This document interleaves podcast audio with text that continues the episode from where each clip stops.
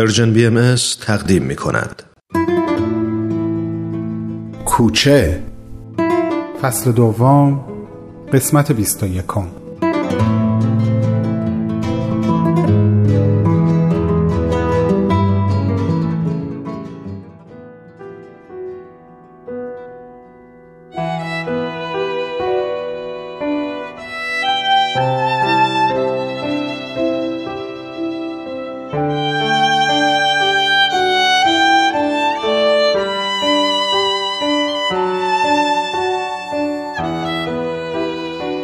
شبی قلیز شبی سمج شبی ممتد وزش ظلمت در این شب به وضوح شنیده می‌شد.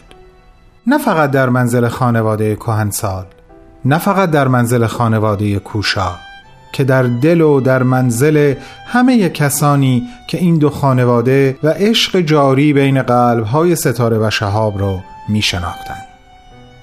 حامد و شکیب از ساعتی پیش در کوچه ها و خیابون های شهر قدم زدنی بی مقصد را آغاز کرده بودند و از نگرانی شدیدی که برای فردا داشتند با هم حرف می زدن. گویا هیچ یک به تنهایی نمی‌تونستن بار این نگرانی رو تحمل کنند. نگار توی اتاقش سعی کرده بود سرش رو با ادیت کردن عکس هایی که از باغ و باغچه ها گرفته بود گرم کنه. اما موفق نشده بود. به همین خاطر به زیر زمین رفته بود. همه تابلوهای نقاشی که ستاره اونها رو کشیده بود و به او امانت سپرده بود رو دور تا دور زیر زمین به دیوار تکیه داده بود و با دقتی بیشتر از همیشه مشغول تماشا و تحلیل اونها بود. ژیلا و شاهرخ بعد از اینکه دوقلوها رو خوابوندن کمی با هم حرف زدن و بعد شاهرخ از خونه بیرون زد.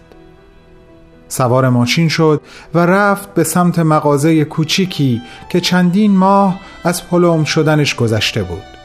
دقایق طولانی جلوی مغازش که سالها زندگیش رو از اون طریق اداره کرده بود قدم زد و به شهاب خانوادش فکر کرد. اینکه در این مدت فروغ و کامران چقدر به او و ژیلا برای گذران زندگی کمک کرده بودند چه با فرستادن او به شهرستانها برای ویزیت عینک و چه این ده دوازده شاگردی که امروز برای آموزش زبان انگلیسی پیش ژیلا می آمدن. و حالا فردا همگی داشتن به استقبال خطری می رفتن که احتمال آنچه که قرار بود به دنبالش اتفاق بیفته به تاریکی همین امشب بود نادر و حسین اما حالی متفاوت داشتند.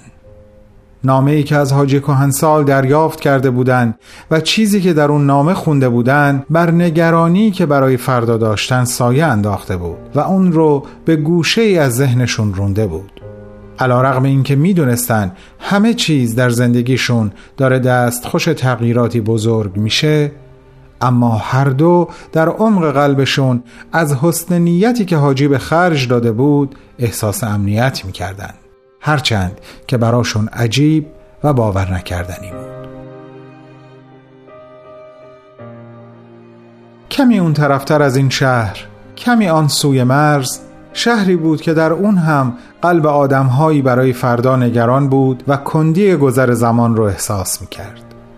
بهمن که به تنهایی قدرت تحمل این شب رو نداشت به همراه محسن بعد از تموم شدن ناگهانی صحبتهاشون با شهاب و حسین به منزل پندار و متین رفته بود و در طول مسیر قصه ستاره و شهاب و حاجی رو برای محسن تعریف کرده بود. حالا چهارتاییشون در کنار هم از حدس هایی که می‌زدن گفتگو می‌کردند. هم در ارتباط با نامه ای که حسین از حاجی کهنسال دریافت کرده بود و هم راجع به فردا و این ملاقات عجیب که در پیش بود.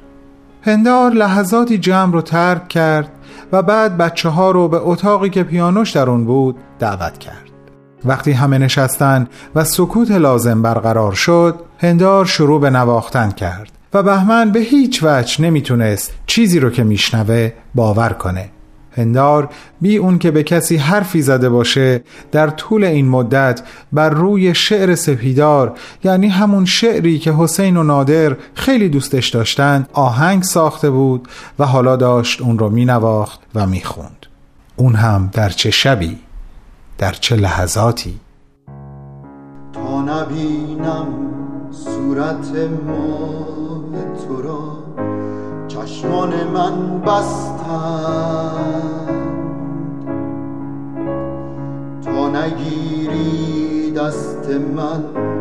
دستان پر مهر تو را خستند تا نگویم دوستت دارم دهانم کاسه خون شد. سپیدار وجودم از تحمل بید مجنون شد. سپیدار وجودم از تحمل بید مجنون شد.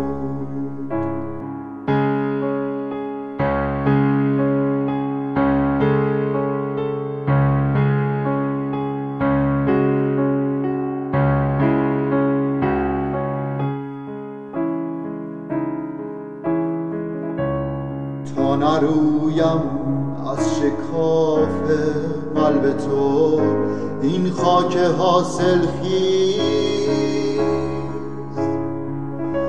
جستجو کردند در قلبت مرا. با دازهای تیز. اگر ایغان جنگل در وجودت هیزم شک شد. اگر تن پوش سرد سینهت سیمان و آهک شد. من آن بذر بی طاقت پر از رویش پر از ایمان که رستم من رهایی رو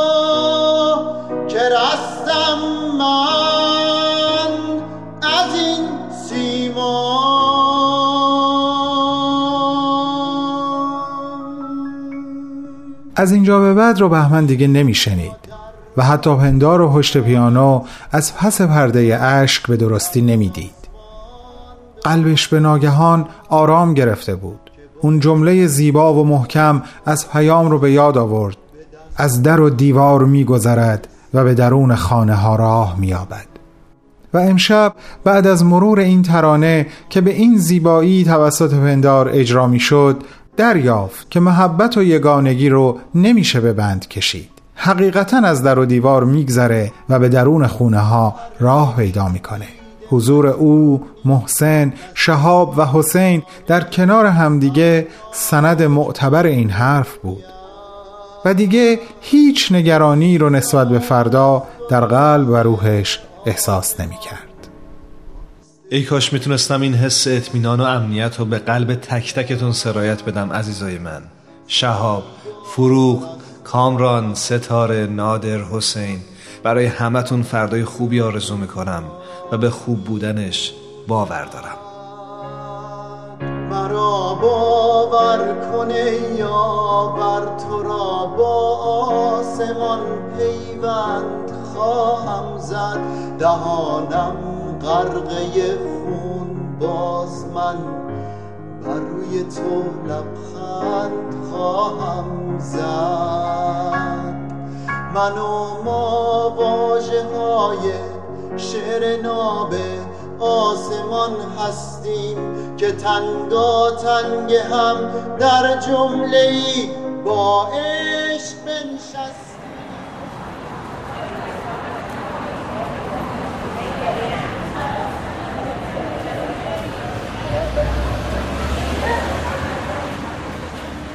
برای اولین بار بود که شهاب ستاره رو با چادر می‌دید. جلوی در دادگاه برای چند لحظه ایستادند و به هم خیره شدند هیچ کلمه ای نمی‌تونست از پس خشکی گلوشون بر بیاد و از این کویر عبور کنه و به زبونشون برسه. اونها با لبخندی محو و پرمعنا فقط به هم نگاه می‌کردند. و در این نگاه های عمیق شهاب همه دلتنگی و دل آزردگی هاش رو به ستاره گفت و ستاره هم با نگاهش به تک تک اونها پاسخ داد. تا اینکه در نهایت با چشمهاش از شهاب خواست به هشت سر نگاهی بندازه. باور کردنی نبود. چه همه چهره آشنا اونجا بود.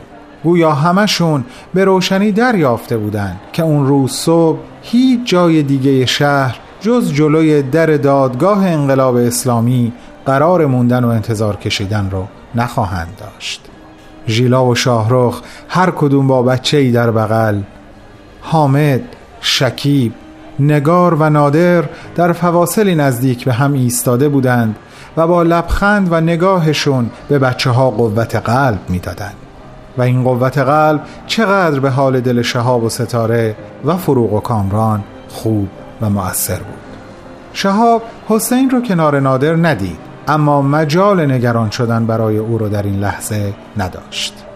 کامران موفق شد رضایت دو مأمور دم در رو برای بردن دفتر چهل برگی که همراهش بود جلب کنه. اما اونها به فروغ اجازه ندادن دست گلی که در دست داشت همراه خودش به داخل ساختمان ببره. فروغ به ناچار گلها رو به نگار سپرد و بعد هر چهار نفر با هم در میان جمعیتی که برگه های ورودشون مهر شده بود از در نرده ای عبور کردند و رفتن حالا دیگه انتظار بود که ثانیه ها رو به دقیقه و دقیقه ها رو به ساعت تبدیل می‌کرد.